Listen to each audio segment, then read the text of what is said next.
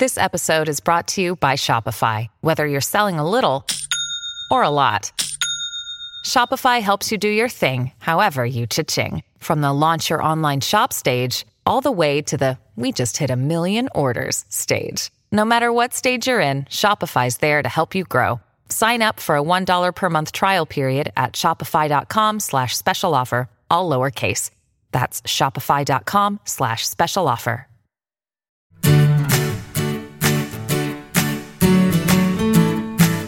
Everybody, this is Phil Town, And this is Danielle Town. and we're here for the Invested podcast where we are learning all about how to actually invest the way Warren Buffett, Charlie Munger, and a whole bunch of other superstar investors do it. Um, very much opposed to the sort of the the the the financial clergy who are out there, the priests of the financial world, academics, Wall Street, all think you can't do this. They think you are not capable of handling your own investment decisions um, in the stock market. And actually, they prefer to handle all of your investment decisions all the time. And this just reminds me so much of the Middle Ages when the clergy Okay, really the Middle didn't Ages. want you to. Let's like didn't- make this the world's biggest deal ever. It's we're I all the biggest victims. It's all the worst. we're oppressed and we're fighting for Come our on. freedom from from oppression of I mean honestly these guys really don't want you guys to to do this on your own. It's a hundred billion dollar a year business they don't want to have go away. And the truth of the matter is they they can't beat the market. And they can't beat it because they have to invest short term to preserve their jobs. And the end result of that is that you would be just as well off going to a robo advisor and just sticking your money and let a computer do it as you would with the vast, vast majority of financial advisors. So, you know, they can say whatever they want, but your downside is pretty limited if you do it on your own. It turns out statistically, if you get something like 15 to 20 stocks, you're as diversified as the S&P 500 within about a percentage point or so of the of the uh, the volatility. So this is all nonsense. Then they're and they're there to preserve their positions in in uh, financials, and you don't need them. And you just have to learn. It takes some time to learn, right? But it's a foreign language, but you got to do it. And I just want to say, Danielle's picture is not on the video this day because she's feeling pretty rocky right now. Um, I'll let her tell you what happened. Well, I'm being extra quiet because I uh, don't feel great. Um, yeah, I got di- I tested positive for COVID last week and been feeling pretty terrible. Um, but I wanted to make sure we do our podcast because it's no fun to run old episodes. And well, I mean, it's a little bit fun. I kind of actually enjoy listening to them, but we wanted to do it today um, and just, you know, continue our series here on figuring out what to do with investing. So yeah, I don't know. My brain's not working very well. I have definitely have that COVID brain fog that they talk about and um I do not know what else I should say about you said something about a story. Well, um, honey, your brain not working well puts you on par with most of the rest of us. So I'm, Oh, I'm feel feel free to have your brain do whatever it wants to do right now because you're you're super cool and smart, and we appreciate so much all the stuff you've been doing. But the story of how you get it is so ironic. Oh, how I got it. That's what you want to know. Yeah, so I don't know where I got it is the problem. Well, I guess it, I mean, it would just be sort of interesting to know, I suppose, and to let other people know. But, But um, you've been you've been so careful and I've been like the most careful person around, and everybody I know has been texting me that they can't believe that I, of all people, got this thing because I like wipe everything and uh, am very careful. But what happened is that my husband went to a country that's on the Swiss quarantine list because it has Hmm. such high um, COVID cases. Nuno came and visited me. yeah, he went to the U.S.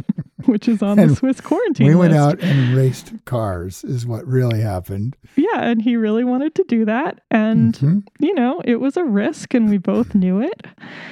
And he wanted to do it badly enough to take the risk. And so that was okay with me. And I said, that's fine, but I am not going to put myself at risk and be around you when you come back. And he said, great, go for a trip. You know, I'll quarantine, you go have fun. So I was like, cool, that's what we'll do. And Genius. um, Totally. getting away from him, who, by the way, has tested negative, uh, I got sick from being out and traveling, and um, and uh, we haven't been able to trace it to any particular spot, so I don't really know. But everybody I've been in contact with has tested negative, which is such a huge, massive relief, and it means I'm not spreading it. Um, and Which now what just remains is for me to get through this. So if you want to look up ironic in the dictionary, you're not sure what it means. what you'll see from now on is a picture of Nuno and Danielle. With Danielle going off to get COVID to avoid getting COVID. Yeah, exactly. Exactly. Um, but overall, I'm doing okay. I'm doing okay, and I, I'm not having any complications. So yeah, uh, I'll I'll get through it. It'll be okay. Um, so far, so good. So we want to keep you rested. so far so good. So yeah, I'm trying to stay rested, and when I do things, I I get very very tired. So um, including this thing. So let's yeah. stop. so what we're let's gonna do is here. ask Dad your questions, and he's gonna answer them. Yeah. So we've been really sort of terrible about answering questions, you guys, and we're sorry. Um, it's just so many things we Well, want we to were on the checklist roll, and it was really fun. on a And roll, by the way, we're not done with the checklist, but we will come back to it because it took us a ridiculous amount of time. I'm sure some of our listeners are hoping we are done with the checklist, but that that being said, You we'll probably come back to it and wrap it down. I like the it's checklist. It's just so hard to listen to the whole thing. I think. Anyway, it's useful to you guys, and I'm sorry we're so teachy sometimes, but those of you who are enjoying the checklist are, are enjoying it a lot, and those of you who aren't probably aren't How do actually you know out there that there are people who aren't stocks. enjoying it? Have you been hearing that? Well, I don't enjoy it. It's just Oh, one so that means things. there are other people. I just assume. All right, let's do some questions. And just Okay. whatever. Good. This Just one's- away. Tell us who did it. Who said This it. is from Deshaun Ellis. Here we go. Let's see did if I say- can. Is anybody putting in where they live or anything like that? You know what? If I tell you, I have to close this window and open a different window. Oh, oh, don't worry about it. So, okay. Deshaun, thank you Deshaun for your question. I'm sorry, I don't lives. know where you live. okay, fire away. Hi, Investor Family, Phil and uh, Danielle Towns. My name is Deshaun. I'm here in Phoenix, Arizona. Uh, I've been listening to you guys' podcast There you for go. about a year and a half now. Great, great teachings, great dialogue, great discussions. Um, I also purchased Danielle's book, which is phenomenal to say the least. Oh, Uh, I like do this have guy. a question, uh, more so for Phil. Earlier in um, the series, I want to say around episode 100, uh, you discussed the company that you purchased or bought into um, and had some failures. I wanted to get your perspective on what your thoughts is around major uh, projects around carbon capture. Um, I've been looking into a company called Occidental Petroleum, um, sticker symbol or ticker symbol OXY. And um, one of the things that they're working on is the carbon capture project. So I really wanted to get your insight in what red flags or things that would caution you against newer technologies of this sort, being that you've already invested in a company similar to this. If you can um, give me any insights or any sort of information or any dialogue, that would be extremely helpful. Thank you. All right. Thanks, so, Deshaun from yeah, Phoenix, thank. That was Arizona. cool. Uh, by the way, I have to mention to you guys that my dad has not heard these questions, and neither have I. We just picked them randomly. So, Dad, do you know anything about carbon capture or Occidental Petroleum? Well, a little bit. I mean, carbon capture is um, is basically the idea is to uh, sequester or you know, put carbon uh, way out of the uh, coming. This is carbon coming out of power plant generation where you're generating power, um, and capture it before it gets released into the atmosphere. So the idea is to have a better green green world, and then it gets tightly compressed and it gets injected into uh, geologic formations that are are safe and secure for permanent storage. And um, and the thing is, Deshaun, is that these are really complex new technologies, as you're probably as you're alluding to, um, where I got burned in a in a uh, construction of a green uh, technology plant that was going to be a phenomenal uh, plant to reduce um, some of the toxic materials that get produced when steel dust is created, and it ended up being a, a, a disaster. Um, not so much because of the technology, though, Deshaun. It became a disaster because they had some glitches in the technology, and that resulted in lending, borrowing from the from the management team, who then lied about it, and we're still trying to put him in jail. So that that's an ongoing lawsuit that I can't really comment on in great detail, except that these SOBs need to be in jail. So um, you're running into something of a similar problem, and that except the difference is this was a smaller company run by people who turned out to not have integrity.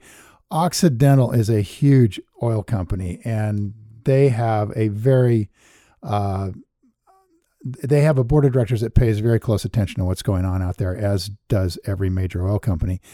And they're all trying, all oil companies are trying to make a shift. ExxonMobil is trying to make a shift uh, toward a green, uh, you know, green production, um, where they can take the heat off of producing oil, right? And and uh, I don't I don't mean that as a pun. It it mean literally the the pressure comes off if they can keep carbon uh, from going into the atmosphere. So they're looking for ways of doing that. And they're also looking for going into other green forms of energy. BP is announcing a major, major initiative to green energy, uh, you know, into the future. And they're all looking at, you know, the potential end of carbon-based fuels down the road somewhere, right? It keeps they keep finding more of it, but somewhere down the they're road. They're also looking out. for ways to make money from that carbon, if possible, and Precisely. from storing it. Um, I know, like in the startup world, I've sat in a few presentations about carbon capture technology companies, and um, it's the kind of thing that I don't. I know is too hard for me. I don't understand it well enough to be able to discern the differences between various companies very well. But um, the gist of it is that there's a heck of a lot of new technology around this area, and when that happens, big companies want to get in on the action and don't want anybody or they or they buy their way in and buy the smaller companies that are coming up with the cool ideas. So I think that's probably valuable, what Occidental's doing. Sort of a valuable um you know sort of phrase of, of about this is that the stock market experienced people in the stock market tend to buy the rumor and sell the news and and that means that often the end result of the rumor is not nearly as good as the rumor itself, and um, you want to you want to get in while there's all this speculation driving the momentum of the stock. This is not, of course, how we invest, but this is the idea. You catch the momentum wave, which is how most of Wall Street invests, and then you get out before the momentum stops. And the momentum tends to stop on the news that, oh, yeah, we didn't cure all the ills of the world. So, um, two things about technology. Number one is that you only want to buy into companies that you can see clearly where they'll be in 10 years. And and what Danielle and I are telling you guys over and over again is that it should be as simple as going down the road from where you live, if you live in a good neighborhood, and buying a house at a super great price, at a 10% yield on your purchase price. So you buy the house for 300,000 bucks, you should be getting 30,000 a year net income off of that before taxes. And um, and if you can do that in your neighborhood in a good house, solid foundation, nothing wrong with it, um, you are making an, a, a really good investment. Even if the house price doesn't appreciate a great deal over the next 10 years, it will be worth more in 10 years because why? Your your neighborhood's in, improving, the quality's improving, Uh, it's a, got good schools. So this is all of the moat aspect of a real estate deal where you have protection against competition because it's a great neighborhood and they're not making great neighborhoods everywhere. So And how so- does that relate to like companies that are talking about new technologies coming in when we don't really know what's going to happen with them, which I think is kind of the gist of that question. Well, it, that's good good thought because what I'm looking at when I'm looking at buying a house down the street is I can see 10 years pretty clearly. Yeah. I know where it's going to be in 10 years. The rents will be higher, right? We're, we're have a little inflation, maybe a lot of inflation. Rents are very likely to go up unless of course you live in New York City right now. And and so you you're going to expect a certain degree of improvement in the productivity of this investment. And that's because you know the investment well and you know what it what it's all about in terms of its market. Can you say that about Occidental Petroleum? Can you say, yeah, I'm, I'm really quite confident that 10 years from now, the company itself will be larger and more productive. And if I can buy this at a great price today because oil companies are pretty down in the market, then I'm going to have a great investment. The problem is you're adding one more element, which is now they've, in order to see clearly, we'll have to see into the carbon capture technology. Are they doing better than Exxon? Are they doing better than some little company in a garage? you know, the future Apple that's out there in this world. So the problem I've got with that kind of an investment is I can't, I don't have the expertise to see that uh, and to, to look out 10 years and go, oh yeah, Occidental, rock on. They're going to be, they're going to be bigger in 10 years. Now I might be able to say that to some degree of comfort about just the oil well production side of the business. But it sounds to me like you're really interested in a green type investment, and that's why you're looking at Oxy. But just remember, the really the only part of Occidental Petroleum or Exxon or BP or Chevron that you can really have any confidence about, if you have any, is their oil production side of things. That's the part that you can have some degree of predictability about. But if you don't like that degree of predictability, you're not sure what's going to happen to that, then you can't buy into this.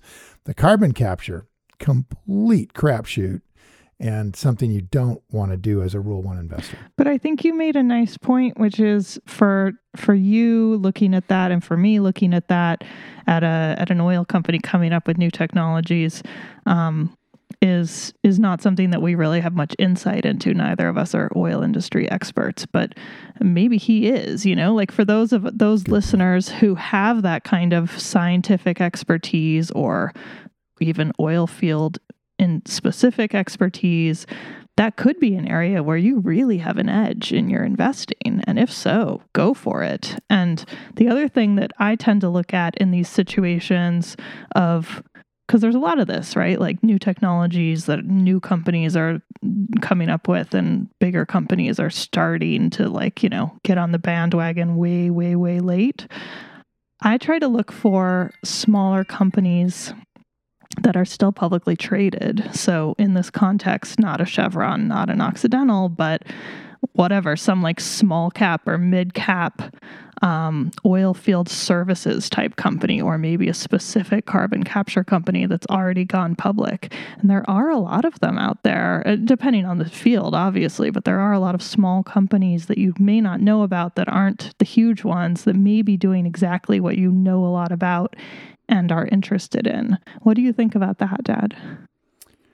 I I think um, it, it, first off, your point is one thousand percent right. You you have to be an expert at the same level of expertise that you have for that house down the street, which means no, you can't build it. Probably, I certainly couldn't build a house. Um, and I can't even really inspect it and know that much about what I'm looking at. But I have enough expertise to know that I can get inspectors and have it looked over. And I have enough expertise on the county that, that I'm living in to know that the schools are good and so on. So it's it is 100% about your ability to have the expertise um, or to gather or to get the expertise. And um, I think Danielle's right that particularly about small companies that are much more focused on a specific thing. Um, Oxy is a big conglomerate. They got a lot of stuff going on, really a lot to learn there. Not to say you can't do it, but you know, keep keep the bars you're trying to jump over down to six inches, not six feet, and and uh, and you'll do much much better. And I think being clear about like what you're interested in, like if carbon capture is really what you're interested in, then an oil company may not be the best way to get at Right, supporting that with your money. Or maybe love- it is, and I don't know enough about it to say, but just to know really like what you're trying to support and what's the best route to I doing love Li so. Lu's idea that that it's you know what what you're doing when you become an investor is you're you're looking to get a very clear about who you are and what you're interested in. And Li Lu's one of the best investors in the world. I mean, Charlie Munger's letting him manage his money, and and he's not kidding. It, it's a it's a self um, revelation. It's a self self. I don't know. It's a it's a it's a path of enlightenment or something. You it is it really has that quality to it. Great investors really understand themselves well and understand what they're passionate about and understand what they're interested in and then they magnify it and make that into the the world that they're investing in and that makes them millions of dollars because they're able to wait patiently until that house goes on sale. And of course, now you see where the analogy falls apart because that house doesn't go on sale down the road uh, almost ever, you know? But in the stock market, things go on sale all the time for all sorts of reasons. And some of those reasons are perfect for you as an investor to jump in and buy this thing that you have studied. And that's uh, that's it in a nutshell. What we do. Let's let's do another question. Okay. Um, this one is from Carly. Hello, Phil and Danielle. This is Carly. I hope you are having a fabulous day. Um, first, I have to say thank you so much for all the amazing education and this show that you guys um, create for us. It's changed my life dramatically in such a positive way, and I'm just super grateful. Um, my question today is about insider trading. I've been researching ResMed. Uh, the ticker symbol is RMD, and it's in Australia and in the States and I've been looking at insider trading on GuruFocus, and I see that the CFO and the CEO are doing regular sales of their stock that they own, like every month, the same amount, like 2,000 or 6,651 specifically for the CEO, just continuously every month selling that amount for the last year or the last um, couple of years. That's not very specific. Like, don't take that as absolute. But um, for the last year, at least, it's been all sales. And I'm just wondering if there's like a regular behavior of upper rank um, company people uh, to sell their shares like routinely, regardless of price or something. Like, is it something to be uh, concerned with looking at, or is it just like a regular behavior that CEOs and CFOs do? They just sell their stock routinely the same amount. Anyway, your insight is much appreciated. Um, have a wonderful day and a wonderful show. And I will leave you another message again soon. Thank you. Bye. Aw, that's a great That's question. Thanks, Carly. Love it. Yeah, that's that's I really have quite I good. have a thought, but I'm curious what you think. well, tell me what you think. Uh, My reaction upon seeing that would be that they're selling, as long as it's a small amount, they're selling for income purposes. They're looking to have a regular monthly income from their stock. And it's not so much that's going to affect their overall holdings and their overall control of the company. Yeah, that's hundred percent right. And and and the way that comes about, Kylie, is that many companies pay their executives a salary, um, and then pay them additional money in the form of stock options. And the reason that they do that in the United States and and now it's done all over the world is because in this is so amazing. The because of the unintended consequences of regulation. In, after Bill Clinton's administration came into power in the early 1990s, uh, there was quite a lot of concern that CEOs had been paying themselves more and more and more money relative to their employees, and and Congress said, "Yeah, we got to put a stop to this. It's uh, it's not it's not fair." And so they passed a law that said that if a company, a public company, pays its CEO more than a million dollars a year, they can't deduct the balance above a million dollars from their income tax, which means it's on for then at that point in time it's about two to one. In other words, every dollar they pay the guy, they it really costs them two uh, after tax. So the impact of that was companies got clever and figured out that they could do stock options, and the CEOs could sell the stock, and that would not be considered um, this extra salary because it would be related to some kind of standard like some they have to perform something. It's a bonus based on some hitting some milestone. And then the, the the corporations proceeded to put these milestones in there that were just nonsensical silly. And you can you have to be danielle and a lawyer to understand what in the world they get paid on. But the bottom line callie that you're asking about and danielle nailed it, Carly, is that Carly. I thought it was Carly, kind of Carly. Carly. Carly. Carly. is that they're getting options on a regular basis, um, often quarterly, and then they're converting those to cash as part of what their income is. And so if you'll look at an insider trading screen, you can Google insider trading and a number of websites will come up um, to give you inside trading information, or you can go over to the toolbox, rule1investing.com and and click on insider trading for any stock. And you'll see all the insider trading. And in this particular company you can see it really quickly is that they're getting an option uh, for let's say um, 5919 shares right? So i'm looking at one of them here. And then they immediately sell it. So that that ultimately is the is the key to whether or not this is uh, this is a bunch of insiders unloading for bad news. If it's that typical and that consistent and it's in small amounts, just like Danielle said, very likely without even looking at insider trading, it's options exercise. And uh, you can get the information in 15 seconds by going online. There you go. But I like that you're looking at it, Carly. I think that's uh, good research and and well thought out to try to figure out what's going on there. Now, while we're on that subject, it is very important actually to pay attention to the major players in a company. That'd be the CEO, uh, chairman of the board, any big venture capital guys that are in it that have a big position. And you really want to pay attention to the insider trading stuff and, and make it something that you have alerts set on or you're you're checking it regularly because occasionally these guys will go out publicly and and they will promote the stock and they'll be like, yeah, this stock is amazing. You know, the company's doing so great. They'll be very careful what they say so they don't get in trouble with the regulators and they say it just right. And meanwhile, they're selling their position. And this has happened over and over and over again where, you know, they're saying one thing about how, how the company's doing without violating the law. And then they're unloading their whole position. But the, the selling of those shares is available to you as a small investor in at the insider trading websites. And you should definitely be tracking that uh, because that's a big early warning. If if these guys are getting out in a major way, I mean they're unloading a position, right? They've got a huge position in the company and they're really selling it. It's not they're paying their taxes or something. They're getting out, and it should be pretty clear that they're getting out, and there'll be a number of them getting out together.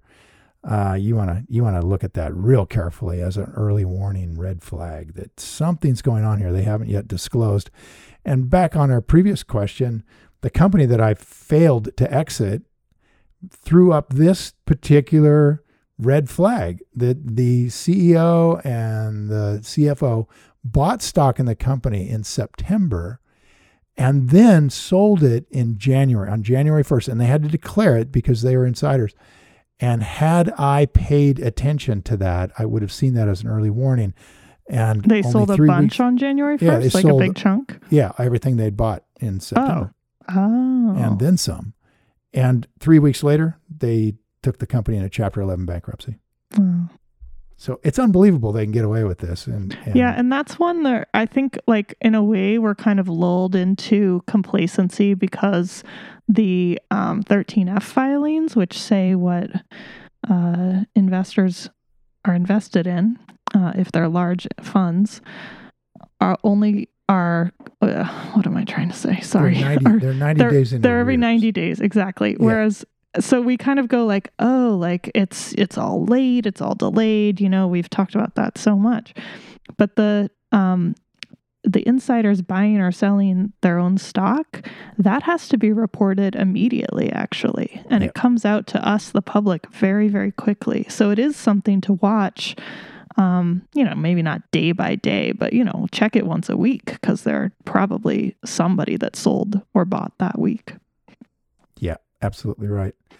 Well, honey, I think that's enough for today. I think I'm, I'm good. feeling you I like the fade questions. slowly into the sunset. I think sunset. we should try this let's do some more. Yeah, Yeah. let's do some more. This is really cool. I hope you guys also, like you it. guys Send your questions in. such good questions. It's always really fun to hear because it jogs my mind for other stuff.